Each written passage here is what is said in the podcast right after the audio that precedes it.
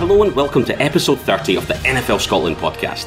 A week full of surprises as we get ever closer to the end of the regular season, but there's still plenty of football to be played.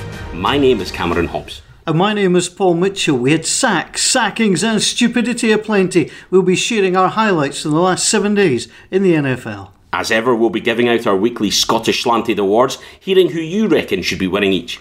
And as ever, we'll round things off with some new items, including yet another fail from Cameron in regard to our Pick 6 section. So we'll start as we always do by looking back at last weekend's action, week 13, done and dusted. And I do like to start now with a couple of odd uh, stats that I've picked up along the way. So, three for you tonight. Brandin Cooks has had yet another 1,000 yard season. He is the first player in NFL history to have three consecutive 1,000 yard seasons with three different teams, which I thought was a really interesting statistic. And he's already done it as well, so he's well on track to do a lot better than that. Second one for you Odell Beckham tossed his second touchdown pass of the year. Which is a rare thing to do, and I think he's only the fourth player with multiple games in which he's thrown and caught a touchdown in the same game, um, joining Walter Payton, LaDainian Tomlinson, and Danny White as the only four to ever have done it. I've got a great one about Odell Beckham Right. Jr. as well. I can tell you that Odell Beckham Jr. has more 40 yard touchdown passes this season than Eli Manning. The quarterback conundrum could be answered just by putting Beckham into play then. Yeah, it's great stat. Um, the final one for you then is on Josh Allen. Obviously, they lost to the Dolphins, but Josh Allen had a pretty decent game. If you play him in fantasy football, 28.7 points, you can't complain that. He got 135 yards on the ground, second best running back, sorry, second best running total of the day, not running back, he's a quarterback. But it's the second highest total in a single game by a rookie quarterback since 1999, and he's the first Bills quarterback ever to get more than 100 yards in a single game. That's quite incredible when you think of the quarterbacks they've had and sometimes the way they've had to scramble for their life up in Buffalo. That, that that's that's pretty good. Okay, I, I will counter with a couple of great stats that you may have seen, but one I love is the Chargers obviously came back to beat the Steelers. It's the first time in 175 games that leading by 15 points or more at home, the Steelers have failed to win. They were 174 0 and 1, so they had tied one game. Back to 1961, I think, is what they were talking about there, which I thought was quite an amazing stat.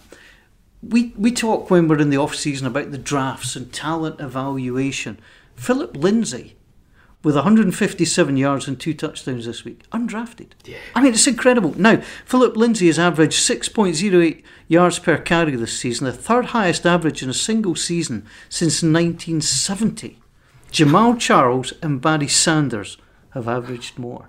Oh, for somebody who's undrafted, what did they not like? Yeah, absolutely. Yeah, I mean, you, you got to go back and question, but it shows as well, and I think it's fascinating. I love the NFL for all these stats, and I think so many people do. But it just goes to show you as well that you cannot write someone off from their college career, nor can you be guaranteed that just because they were great in college, they're going to be great in the NFL. We've seen as many first round busts this year as we've seen almost you know undrafted free agents come in and do absolutely superb. So you know Lindsay's done really really well and good on him. You know he's an exciting player to watch. He really adds an edge to Denver, and actually they're just about on the bubble for a potential wildcard slot, which is credit to them because we both wrote them off at the start of the season. We did. And when was the last time a team lost a starting quarterback to a leg break twice in three games? Absolutely brutal. And the Redskins are just going to plummet now on the back of it. Looking at the Redskins' injuries, I think it's something like they've had 14 offensive players basically end their season with injury. And you only have 11 starters. so, you know, it's just, it's horrific. And there's been a couple of teams, the Eagles on defense. And actually, the Eagles have done really well in spite of those problems because they are now very much in contention to go on and potentially challenge to win that division, make it into the postseason, and then anything can happen. Um, obviously, I'm going to use this as my excuse, but the 49ers have had a nightmare on injuries as well. Lost Matt Breida in the warm up to the, the Seahawks game. Nick Mullens ended up with the most yards of any quarterback, but came away with a spanking. Um, and to be fair, what an interception pick six by the Seahawks as well. I've got I've got to give them kudos. You know, they played big, they played hard, and they played well. Um, interesting to see the the stuff with Kyle Shanahan with Russell Wilson throwing away Turner's uh, sorry Warner's shoe and the bit of Tui Froy, there's been some questions about a lot of the play calls going in the Seahawks' favour at home. And I've never said anything like that or suggested that they get any kind of home bias. No, no, and I'm not going to do it tonight. So um, anyway, we'll move on. What else from week 13 caught your caught your attention? Well, we talk about teams who have done done well. So you look at the Texans 0 and 3 and now 9 and 3. That's a heck of a turnaround. They are really uh, motoring, which is very interesting. I think we're going to talk about some of the bad things as well. Mason Crosby's miss, which Yeah. ended the Mike McCarthy era. Now, we spoke about this on the podcast last week. How long did he have? And really, it was up to Aaron Rodgers to say whether he wanted to save his job or not. He obviously didn't. Well, do you buy? He's come out and said that he was surprised to hear that McCarthy was sacked. Does Aaron Rodgers? Do you buy that? Uh, he was surprised to hear that Mike McCarthy was sacked because he was in the toilet and his wife shouted through to give him the news. it could only be something like that. There's no way he was surprised. I'm a big Aaron Rodgers fan. Um, Joe Philbin, you'll just see it out to the end of the season. I think he's got caretaker written all over him. Uh, troubling times for the Bengals, their lowest crowd in seven years. That, You know, still 44, 45,000 people. But, you know, that kind of thing just shows that people are giving up on seasons a little bit quicker and they're not going to watch games that they think that their team is, is done in. So I, I found that quite interesting. And of course, we can't skip past that without mentioning poor Scotty. Uh, listener to the podcast, Scotty, who went over for the two Bengals games, is now 05 and 1 for watching his Bengals. So and saw AJ Green go off super early in that game as well. Could done for the season, I think, with that foot injury. Um, it's just a nightmare scenario. And then it's so hard. I mean, it happened to the Niners um, to an extent last year where there was some injuries and they kind of went off the boil. And then Garoppolo came in and gave a little, you know, silver lining, a little bit of hope to carry into the new season. Got injured right away, fine, that's done and dusted. But when things are that bad and you've just got replacements and you're almost looking at the team going, you know, half these guys aren't even going to be here. What am I actually watching? What's the team really learning from that? Not an awful lot. So it's I can understand why people are maybe starting to switch off and not show up. It just happens sometimes, doesn't it? And if you know, if you've got to travel to games or games are expensive, just you know, if you're not a season ticket holder, sometimes you think, yeah, I'll just watch it on the telly and you know do a bit of grilling in the kitchen rather than rather than tailgate. So I thought it was quite an interesting week. I mean, credit to the Cowboys for beating the Saints in really a low scoring game. We expected an awful lot more. That's allowed. Um, the Saints to go back to two of their favourite narratives. One is the national media hate them and won't give them any credit, and two, it gives them a little something to complain about amongst themselves. So uh, that's interesting. Panthers. I mean, what has gone wrong with the Carolina Panthers? The Buccaneers look like one of the worst five win teams ever, although we've said on this podcast there's a little bit of talent there. Yeah. You know, um, when it comes to awards, I think the Giants Bears will, will definitely get a mention. Um, the Bills, I thought, had done enough to win on the road and hadn't done so. Uh, you're talking about you know people going to see their, their teams. I mean, there was some pictures of Jags fans from the UK uh, going to see the Jags Colts. You know, two incredible field goals. Um, six combined points was tied for the lowest in a game since 2007. So you'd have to be pretty unlucky if you were going that way. Texans Browns.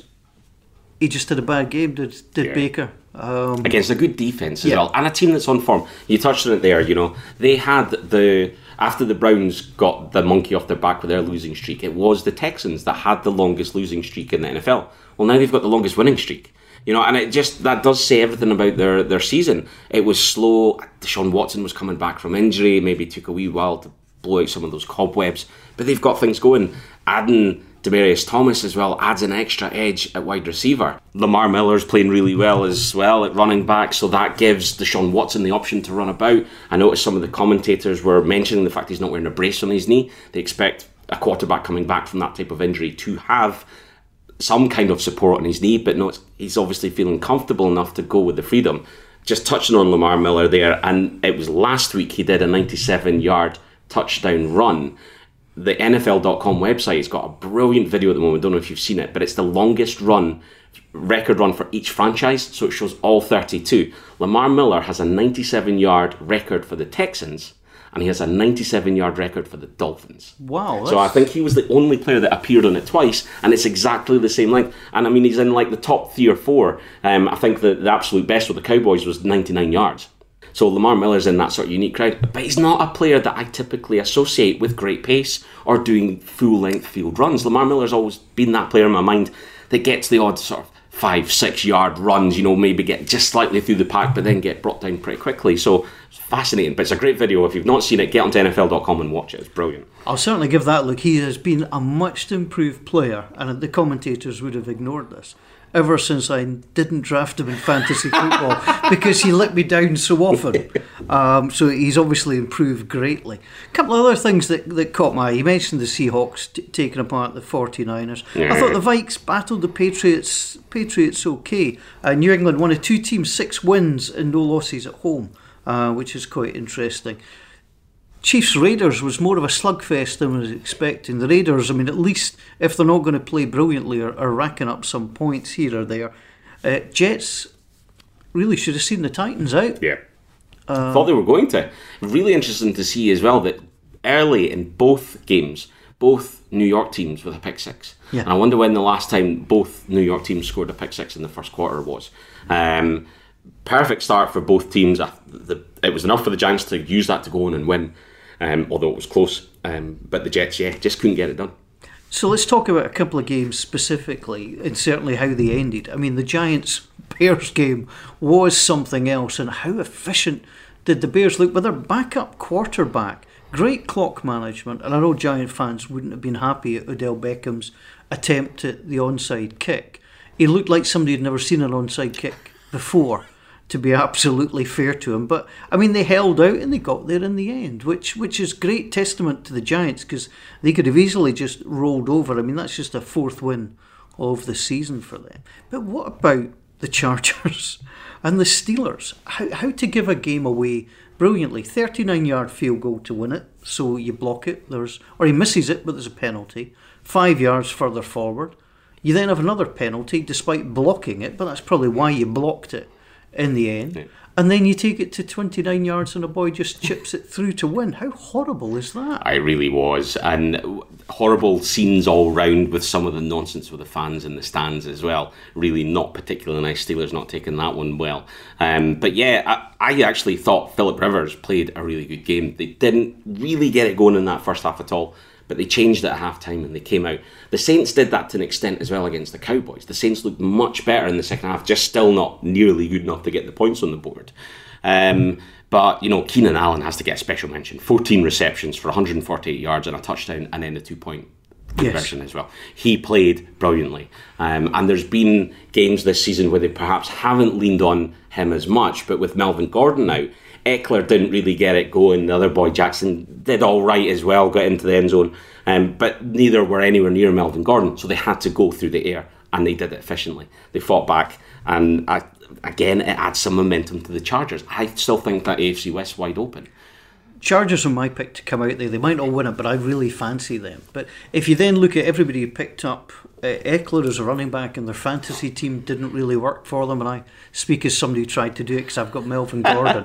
but I mean, my fantasy team this week, I mean, Ingram, Sanders, and Julio Jones, less than seven points.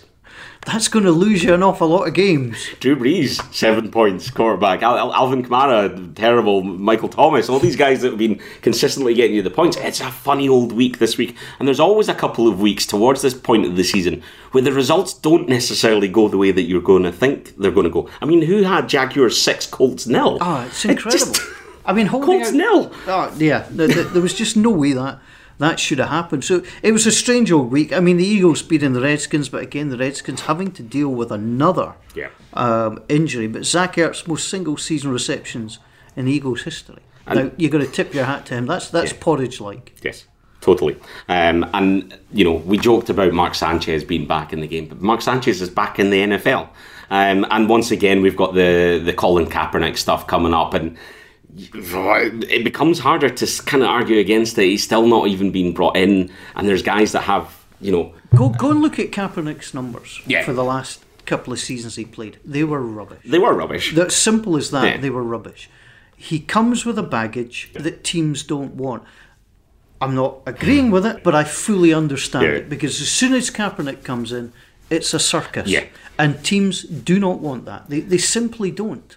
Um, and it's the same reason that Kareem Hunt wasn't picked up in waivers. Yeah. You know, um, Foster was picked up by the Redskins and they got flack for it because he's obviously been arrested for a domestic violence thing. Now, it's innocent until proven guilty, but that's three against him now, and the Niners had had enough and cut him right away.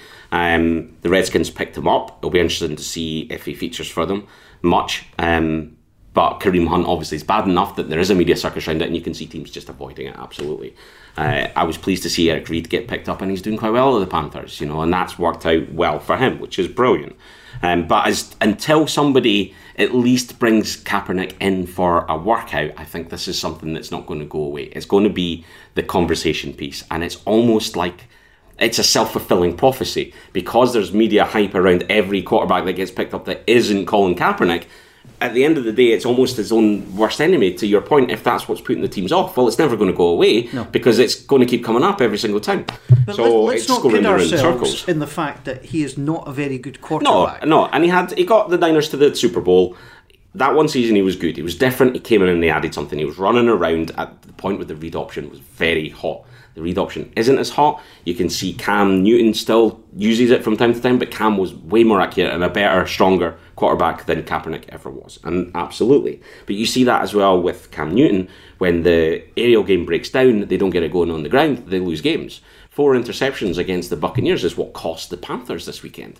So that type of quarterback is a risk. You saw RG3 come in and play for the Ravens. He did a job, but as soon as Jackson was fit again, Jackson was back in because they know the future is not RG3. Yeah. So I get it. I totally see both sides to this one as well. It's just one of these things that's always going to be the chatting, the talking heads point, and it almost is a self fulfilling prophecy. It's kind of like, oh, just you want something to give on either side, so it just goes away. Let's stop talking about the same point over and over and over again. Yeah, do I want to see him back in the league playing? Yes, because he's better than some of the quarterbacks that are there. Let's let's make no yes, mistake about that. totally. But there's a couple of other things. One, yes, he comes with baggage. Two, how quickly does he pick up a playbook? Yeah. That's another thing that we don't necessarily take into account. I mean, Yeah. Mark Sanchez has been there, seen it, done it. He's played across various teams. He'll be able probably to assimilate into an offense an awful lot quicker than Kaepernick will. I Who mean, only ever played for the Niners. well, Yeah. played for one team. So there's a, there's a lot more to it Yeah. that, than than is on the surface. Eric Reid plays a different position, can come in and do different things. So you know, there's different aspects. I think it's very different what they did to the domestic violence thing, to any DUI, to anything. Um, Nat, Nat Coombs had a good piece in the Times this week. It, the morality of the NFL is like any other league. Is the player going to help them win without too much distraction? That's usually the answer. So if you take Greg Hardy, you know, the Panthers dropped him but got an 11 million deal with the Cowboys. Richie Incognito, there was bullying allegations against him. Now he got that second chance and Buffalo seemed to turn things around. Whether you believe that or not is another matter. So there's certain things where you want a second chance and there's other things that are just horrible. But one of the points is these these players for all of these offences are being tried and convicted by the NFL rather than in the courts. And that's where it becomes very difficult. And you saw that with Ezekiel Elliott last year, which we talked about. You know, he kept putting things off because he kept appealing, um, you know, his suspension. If Kareem Hunt had stayed with the Chiefs, that's what they would have done, or they could have done. And I'm glad they didn't because the, the video Yeah. is horrendous. Um, therefore, he, he was quite rightly dealt with. If and when he gets a second chance, because America is the Yeah. land of second chances. Who knows? Um, you know, we'll wait and see what happens. I mean, Jameis Winston has still never been convicted, as far as I'm aware, Yeah. of the problem with the Uber driver. No, I was settled out of court. So Therefore, you know, so th- this morality thing is exceptionally difficult, Yeah. and not all owners apply the same uh, ethos. Yep. You know, you had Jerry Richardson at the Panthers who basically said Greg Hardy has got nothing to do with us. That's not the type of player we want. And of course, he eventually gets you know hustled out of uh, out of there. So it's a very very difficult difficult area. But one of the things I wanted to come back to, we talked about you know players not being drafted. Um, you, you look at all these hard knocks and you see these players on the practice squads and things. It is really important that if you're out the game that you keep yourself fit, you keep yourself active, because coming November, December, there's every chance there's a job for you. In pretty much every position as well. Yeah. You even look in Buffalo where they've just released Kelvin Benjamin, and now there's an opportunity there if you're a wide receiver saying, "Oh, I'm available." You need someone to come in and just prove themselves. Clearly, Kelvin Benjamin isn't, and some of the stories coming out about him are massively negative. Now, actually, I rated Kelvin Benjamin. I thought he was a great player, and whether he's eh, his head's down or whether he's lost the love or whether he's just lazy, possibly getting out of Buffalo and going somewhere where someone can put a bit of a rocket underneath him might give him that second chance. Um, but you see players like that, like Trent Richardson is always the one that's famous, you know, went really high in the draft, bounced around, never really did anything, and now he's going to play in the Alliance of America League next year. So, you know, he's found somewhere to play football. If he stinks at that level as well, then I don't know where he goes after that, the XFL in 2020. Um, but, you know, it's, it's fascinating to see some of these players who start so well, but then just fall off a cliff. Some of them bounce back and recover, some of them don't. It's do or die really in the NFL, and you can see that. You never know what's going to happen. You have to behave yourself 365 days of the year. You don't know who's watching, you don't know who's filming. Your attitude, if, if it's wrong, you're not going to last because you know what? There's a whole load of hungry guys just waiting for the chance. And while the NFL is the only major league right now, everyone wants in there. So, you know, I'll be interested to see if anybody goes and picks him up. But like you say, you're a player that's maybe not got a team this year, you keep yourself fit, there's an opportunity for you there in Buffalo. So, yes, interesting indeed. Right, time for our awards then. And I think, you know, we'll start again by going through Twitter and some of the comments that we've had, because I think these are fascinating and great talking points. So, we'll start first of all with Kieran White. He says that Aaron Donald injects porridge straight into his veins. That's hard to disagree with, isn't it? I mean, yeah. if it came to an overall porridge award for the season, he'd certainly be, be up there. He is a monster. He continues to be a monster in the best possible way um, and just makes all the difference. Um, now, there's a Russian name. So, Connor Morris has been in touch. He's got an unusual username. I hate when people put that. They've got a normal Twitter handle and then they put something, and I, I don't know how to pronounce these things. Anyway, he says the most Scottish like performance has to be the Chicago Bears, doing so much against the Giants to take it to overtime, only to lose anyway. Classic Scotland. It's a fair point. It is a fair point, or you could actually say that the Giants were Scottish like for putting their fans through the ringer what should have been an easy game to win because they played well and got themselves into that position. Uh, they throw it away, they muff the onside kick uh, and then somehow find a way to win it in overtime. Equally Scottish. Now, an apology that I'm due is to long term listener and contributor Lorne Callahan, who I've been mispronouncing his name for weeks. So, Lorne, I apologise, but he's been in touch with a couple. He says Scottish as well. Bears losing to the Giants, a game they really should have won. Um, Porridge Award goes to the Dallas Cowboys defensive unit. Held the Saints to a 16 year low in yardage. Brackets, not that I'm sticking my oar in, as he says. I think we accused him of sticking his oar in previously in his. Uh... You, you know me, I, I like things that people haven't done in a long time. And as much as it was going to pain me, that was going to be my nomination um, for Porridge. I just thought, you know, that's that's pretty exceptional. The Saints have got many beasts yeah. in that team, so yeah, I absolutely agree with that. Paul's been in touch to say Scottish like performances the Steelers. The disappointment must be so real. Steve says, that Scottish performance has to be the Packers playing at home in the snow against a do- dome team from the desert. Only two wins. Teams running riot over them. Basically, your San Marinos. Stick on with Rodgers. Gets beat due to a missed field goal. That's got Scotland written all over it. Yeah, I'll, I'll take that. that, that. That's a definite, definite winner. Put it like that: lose to a, a team from a dome in a desert. Um, that that's a winner. Scottish performance says Kaylee goes to the Colts, lost 6 0 to a backup quarterback, and turned down six points that were already on the board in the first quarter. That's an interesting one. I mean, the Colts, the Colts actually, I think I would probably move to honking because I thought, yeah, they, they made a few bad decisions. In fact, the game as a whole was, was pretty honking, to be fair. The LA Rams UK account has said the most Scottish like performances of Steelers to be ahead and then give it all up. Honking Award goes to the Packers, and Porridge Award LA Rams. Who are they going to say? Aaron Donald, of course. So, um, and Ice the Kicker NFL podcast just got in touch with us to say that they think the name of the awards are brilliant. Oh, we appreciate that. So, thank yes, you. thank you. We like that. Finally, David Ross, he says Porridge has to go to Lindsay, Philip Lindsay of the Denver Broncos for his performance, which we touched on before. So, very good shout as well. Anything that you want to add to that? Any of those three? No, I mean, the, the honking award, to say, I think there's been some bad games uh, in the last little while. Uh, the honking award I would also like to give to the ESPN Monday Night Football team. Again. Again, because we touched on it just a little bit last week, they have been voted the worst have crew in the awful announcing uh, rankings. They got the worst possible ratings from so many people. Uh, basically, that it's going to be untenable. I'm not sure that bosses take much out of these, and I, know that you know you like certain announcers and you dislike others, but there is no universal love uh, coming for that Monday night team, so they're in a fair bit of trouble.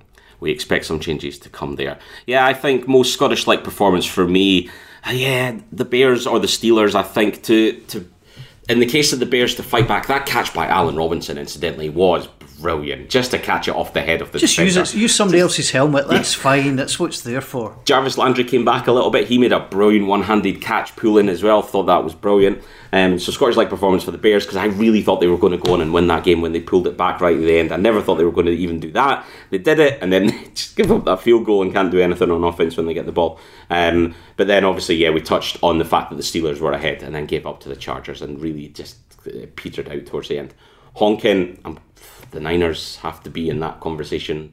43-16 is just stinking. The Packers definitely in that conversation as well, and the Colts to an extent just really poor. Just didn't get it going at all. Um, that Jags defense hasn't been performing, but they showed up. Um, they showed up well, you know, and, and the Jaguars without uh, Bortles obviously bringing in Kessler, but no Fournette either. So you know he's been big since he's come back for them, but they managed to grind out that win that I don't think anybody saw coming. Porridge award for me though goes to Kelce. I think he had an absolutely exceptional day. Um, and, you know, he's had a season high 38.8 fantasy points for him. Uh, he's only been uh, bettered by Zach Ertz back in week 10 from a fantasy point of view. But, you know, 12 receptions, 168 yards, two touchdowns. Kelce's got back to back games with 10 or more receptions for 100 or more yards, and he has 182 receiving yards in 2018. So he joins Greg Olsen as the only tight ends in NFL history to have three consecutive seasons with at least 1,000 receiving yards. He's the only tight end with 800 or more yards in each of his last five seasons. Highly impressive. And of course, we have to mention Greg Olsen's outdone for the season as well, so Yeah. that's not going to help the Panthers there. Everybody expected a wild card to come from, uh, you know, whoever was going to be second to the Saints when we thought a few weeks ago, but it could be none. That's the that's the thing. It could be none now. So that takes us nicely into week 14. Week 14 already in the NFL. Playoffs in sight, and for some teams, well, winning isn't a great idea because all you're going to do is put yourself further down the draft board. For others, they're right on the cusp, and for one or two, you start to get close to this might be the last game of the regular season. You see all the starters in full. So let's have a quick chat. Jaguars at the Titans. This was chosen as a Thursday night game would have been pretty interesting, but uh, the Jags are four and eight, and the Titans are six and six, so it's not going to be the most overly exciting game in the world. But the Titans have got a chance. Uh, Giants, Redskins, with the Redskins with their injury problems, they might win the game, but I'm not convinced they're going to do much more. The Saints at the Bucks has a little bit of side interest to see because the Bucks are in this aw- awful position that if they finish even eight and eight, do you sack Dirk Koetter? You've not answered your quarterback issues, so that that's one that perhaps some Bucks fans might even hope that they lose. The Patriots always seem to struggle at the Dolphins. Uh, Tom Brady seven and nine on the road against the Dolphins. It's just kind of a place he seems to, to struggle in. Then we get to the first of what I think is a really good games. Uh, Ravens at Chiefs, seven and five at ten and two. Uh, the Chiefs are number one scoring offense. The Ravens number one defense. That's a goodie. Yeah, and actually, when I was watching the Ravens last weekend against the Falcons, the Ravens play so many guys up on the line of scrimmage that the offense don't get the time to to do much.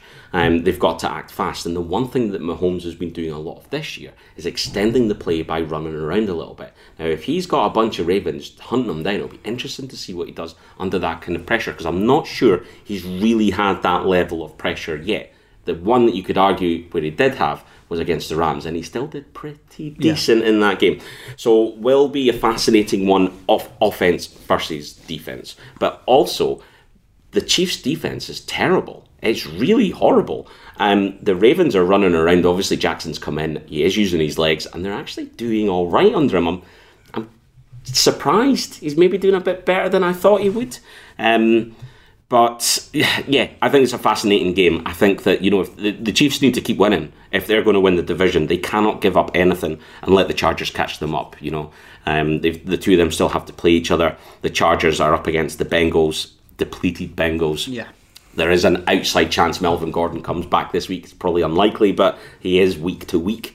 Um, therefore, you know, you got to fancy the Chargers to win that game that would keep the pressure on the Chiefs regardless if they do so. So it's fascinating. It definitely is fascinating. That's the six o'clock game on Sky Sports, and that, that's one of these games that would make me think about not watching Red Zone because it's just on the cusp of being interesting enough. Colts Texans, you'd have to fancy the Texans to make it 10 in a row. Falcons Packers, which, you know, it's been a prime time game in recent times.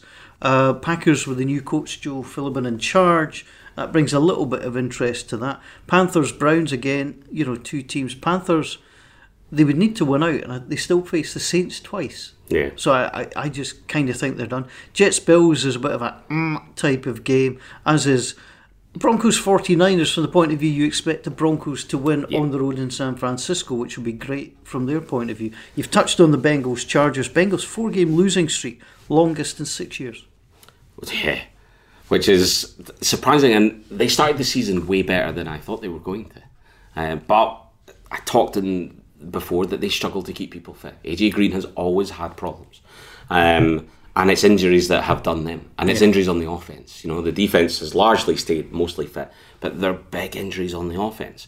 Um, you've got Tyler Boyd, you've got Joe Mixon. O'Driscoll's looked okay, but I mean, they really were decimated at the weekend there again.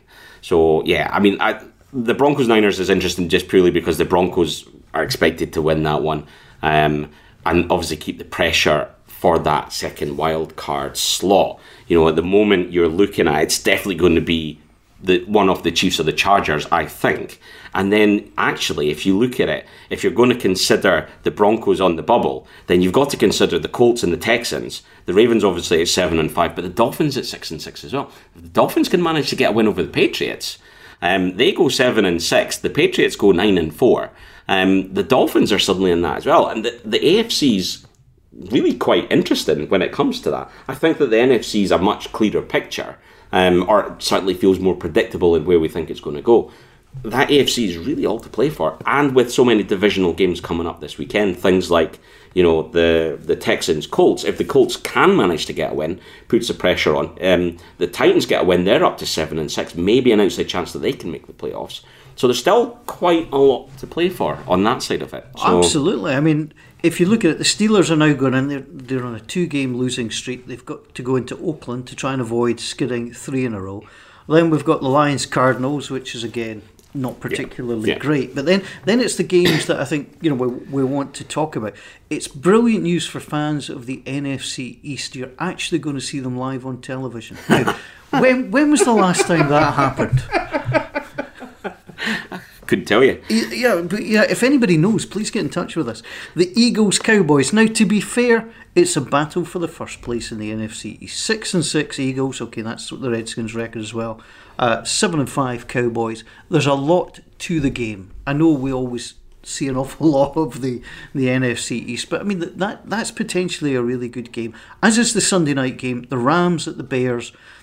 Bears with Trubisky would have been a little bit better. Yeah. Uh, but the Rams, you know, on the road, Soldier Field, December, could be pretty cold. It's all the things that you actually want to see in a game.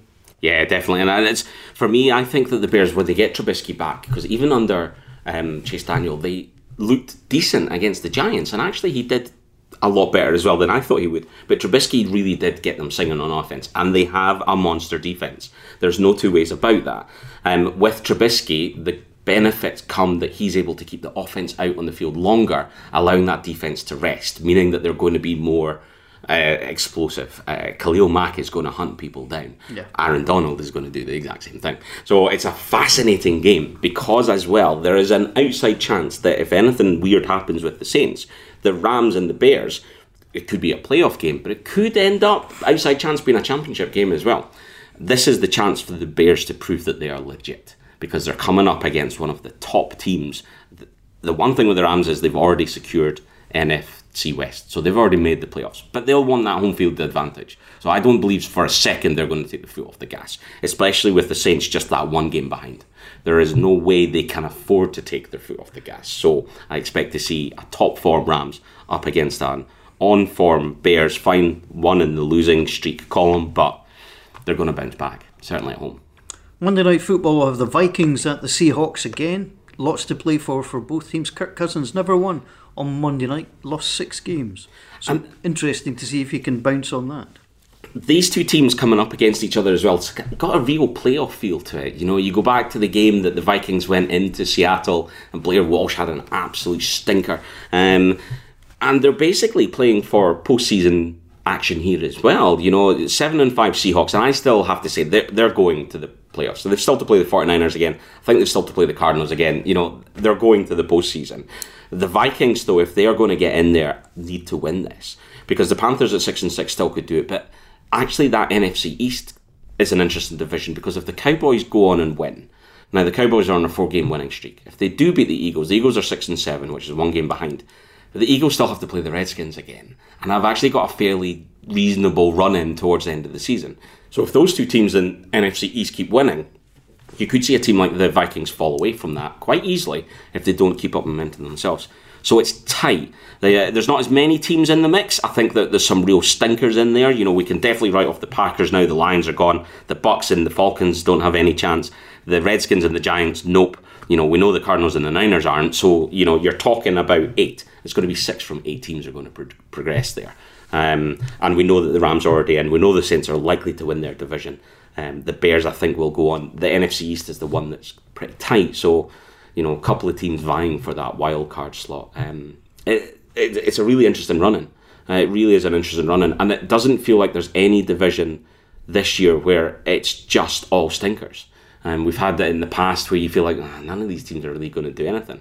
But the Cowboys showed that they could match the, the Saints, which surprised me. It surprised a lot of people, I think. You know, the Cowboys fans will tell you otherwise, but I don't believe them for a second. There's no way they expected that performance. Um, it's fascinating. Yeah, it really a, is. There's a lot of good stuff coming up in week 14. There, there's no doubt about that. Let's have a look at some of the news that's kicking around uh, the NFL. Interesting. So the Packers' job is up for grabs.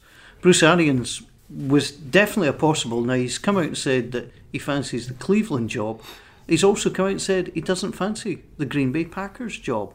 Now that's quite interesting because the chance to work with Aaron Rodgers, you would think, is attractive to any coach, but has he had a look round camera and thought the talent's not there? Quite possibly, um, and I, it's an interesting one with Aaron Rodgers. There's so much chat uh, around him, and there's so much conspiracy theory about the power that he has in that sort of you know the whole franchise. Um, you know, we alluded to this earlier. I think that, you know, you highly respect Rodgers, as do I. I think he's one of the best. He hasn't had a lot of talent around him, and I think he's, out of his career, he's made semi decent players look better than they are. You know, you even see someone like Jordy Nelson, who was just a mainstay for Aaron Rodgers. You know, he goes to the Raiders and he's not anything like. And Derek Carr's not a bad quarterback. Mm. Fine, the Raiders aren't particularly brilliant, but Derek Carr's not honking. Jordy Nelson's had a couple of decent plays, one or two decent games, but not that regular output you were seeing from him in Green Bay. Randall Cobb's another one. Randall Cobb's on a massive contract and he's going to be a free agent this year. I'm not sure anyone will be desperate to chuck money at Randall Cobb. I think that he's the sort of player that Aaron Rodgers is able to make look good. And I think the one other player that you draw that line to is Tom Brady. And Tom Brady has made a career out of making semi decent wide receivers look exceptional he's able to do it because he's able to find the space that allows the player to make the catches that look really good. Um, so yeah, there isn't a lot of talent. I think that you know there's gaps at running back, there's gaps in the defense, there's there is definitely problems there. But I wonder even how much of the the stories of Aaron Rodgers and the the clout that he has maybe puts people off as well. A head coach that wants to be the boss maybe feels like they're going to have a better chance of doing that at Cleveland with that young up and coming talent than they would do in Green Bay. Also, Wisconsin's a lot colder. Well, there is that. Bruce Arians perhaps went somewhere warmer, but I actually thought he might be interested in the Tampa Bay Bucks job just because of the heat, but you, you never know. What one name that is going to be mentioned is Josh McDaniels, but given his previous, yes, I'll take the Colts, no, I won't take the Colts, I'll stay in New England routine, I'd be wary. I mean, he's a great coach, no doubt about that, but I, I'd certainly be wary of going down the Josh McDaniels route. And if well, I, I agree. If my last point is correct, and I was a pun, I'm not saying that I am for a second. If it's about the character of Aaron Rodgers, the one coach you feel could deal with someone with that level of clout would be Josh McDaniels. He's worked with Tom Brady for a long time. Yeah. Now, Bill Belichick's a big character, but we're not going to kid ourselves for a second. Tom Brady has a much bigger say than your average quarterback does. Um, Aaron Rodgers clearly does as well. So maybe McDaniels is the sort of person who can come in and maybe even use the clout of his quarterback for a couple of years that he's got left in him to to kind of set himself in as the head coach. Allow Aaron to do a bit of the play calling, and then as Aaron retires, then Josh can take over from there. The one other interesting thing though with that is I've seen people talk about potentially trading Rodgers. Do the Packers trade him away? Do they cut clean and just start and rebuild again? That's a brilliant and really interesting one because there's many teams that they get some some kind of haul for it.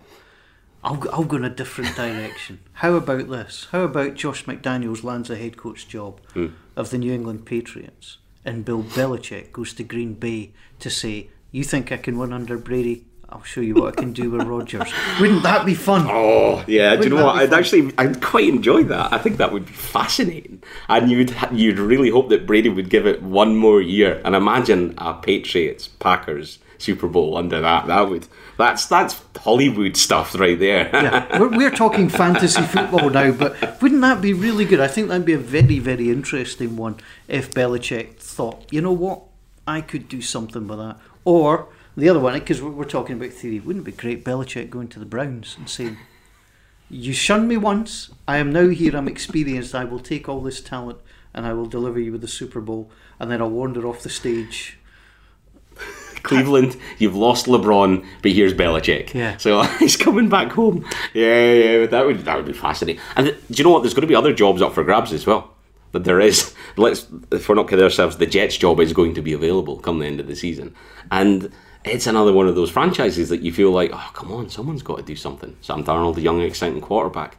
It's it's that time of year where head coaches go, coordinators go, and you it'll be interesting to see what's actually available come the Super Bowl. Now, one thing that we need to address. Um, last week, I forgot to um, do the pick six section. Now, is that because that you're currently running in third place in a competition with three people in it? So, do you know what? And I've been thinking about this since I realised my error. Um, what I've done is I've I've unintentionally given ourselves a bye week because I think that all of us get fatigued during the season. Everybody needs a break. There's only so many. Well, I'm I th- 0 and 13 for the weeks by the weeks. I think so. I, I deserve a bye week. I'll give you a bye week because you know what's coming up in about three weeks' time? What's that? It's your bye bye week. when I clinch the title. Yeah, I So- don't think it'll be a couple of weeks. It might be next week, to be perfectly honest. So I'll give Oh. you a bye week this week. No, absolutely horrible. So a honking award. Uh, I think I have to put myself in for it this week because that was just terrible. I couldn't believe it. I've been on top of that all the time, and you know, this this is, I've clearly lost love with the with the whole thing. You know, I'm just. eh. Anyway, we'll be back on it this week, let me assure you of that. But that concludes everything for this episode number 30. We hope you've enjoyed listening, and again, we'd love to hear your feedback, good and bad. Make sure that you follow us on Twitter at Scotland NFL and on Facebook, www.facebook.com forward slash Scotland NFL. Thanks to everybody who took part in the Sunday t shirt giveaway. Our numbers continue to grow. We'll be doing more giveaways very soon indeed. But please keep sharing this podcast with all your NFL friends. Continue to let us know what you think. And keep giving us your nominations for our regular weekly awards. We've loved reading your suggestions for some of the other Scottish Slanted awards. Keep them coming too. We'll be back again next week as we pick apart all the Week 14 action, discuss all the headlines, and probably write off another number of teams for their season will be done. Ours will continue. We will be back. But until then, bye for now.